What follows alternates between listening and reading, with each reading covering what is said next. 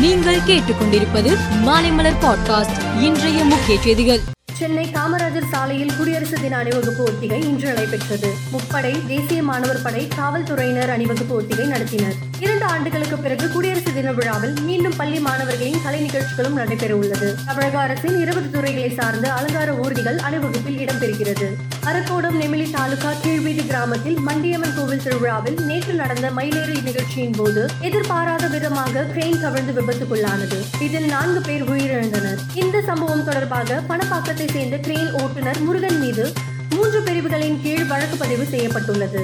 சுதந்திர போராட்டத்தில் முக்கிய பங்கு வகித்த நேதாஜி சுபாஷ் சந்திர போஸின் நூற்றி இருபத்தி ஆறாவது பிறந்த நாள் நேற்று கொண்டாடப்பட்டது. இதையொட்டி அந்தமானில் ராணுவத்தில் வழங்கப்படும் மிக உயரிய விருதான பரம்வீர் சக்ரா விருது பெற்ற இருபத்தி ஒரு பேரின் பெயர்களை அந்தமானில் உள்ள இருபத்தி ஒரு தீவுகளுக்கு பிரதமர் மோடி சூட்டினார். காஷ்மீர் பாரத் ஜோடோ யாத்திரையின் போது ராகுல் காந்தியிடம் அவரது வருங்கால மனைவி எப்படி இருக்க வேண்டும் என்பது பற்றி கேள்வி எழுப்பப்பட்டது. அதற்கு பதிலளித்த ராகுல் காந்தி சரியான பெண் கிடைத்தால் நான் திருமணம் செய்து கொள்வேன். தான் விரும்பும் பெண் அம்மா மற்றும் தன் பாட்டியின் குணநலன்கள் கலந்திருந்தால் நல்லது என கூறினார். அமெரிக்காவின் அயோவாவில் உள்ள செஸ் மோயின்ஸ் பட்டய பள்ளியில் நேற்று பிற்பகலில் நடந்த துப்பாக்கி சூட்டில் இரண்டு மாணவர்கள் உயிரிழந்துள்ளனர். அங்கு துப்பாக்கி சூட்டில் பலத்த காயமடைந்த மூன்று பேரை மீட்டு மருத்துவமனையில் அனுமதித்தனர். அவர்களில் இரண்டு மாணவர்கள் சிகிச்சை பலனின்றி உயிரிழந்தனர் என்பது குறிப்பிடத்தக்கது. முன்னாள் பிரதமர் மற்றும் பாகிஸ்தான் தெஹரிக் இ இன்சாப் கட்சி தலைவரான இம்ரான் கான் செய்தி நிறுவனம் ஒன்றிற்கு பேட்டியளித்தார். அப்போது அவர்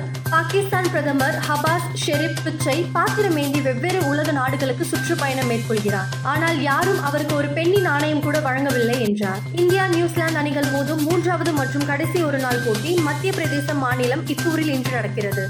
இந்த ஆட்டத்திலும் நியூசிலாந்தை வீழ்த்தி ஹாட்ரிக் வெற்றியுடன் தொடரை கைப்பற்ற வேண்டும் என்ற ஆர்வத்துடன் இந்திய அணி இருக்கிறது.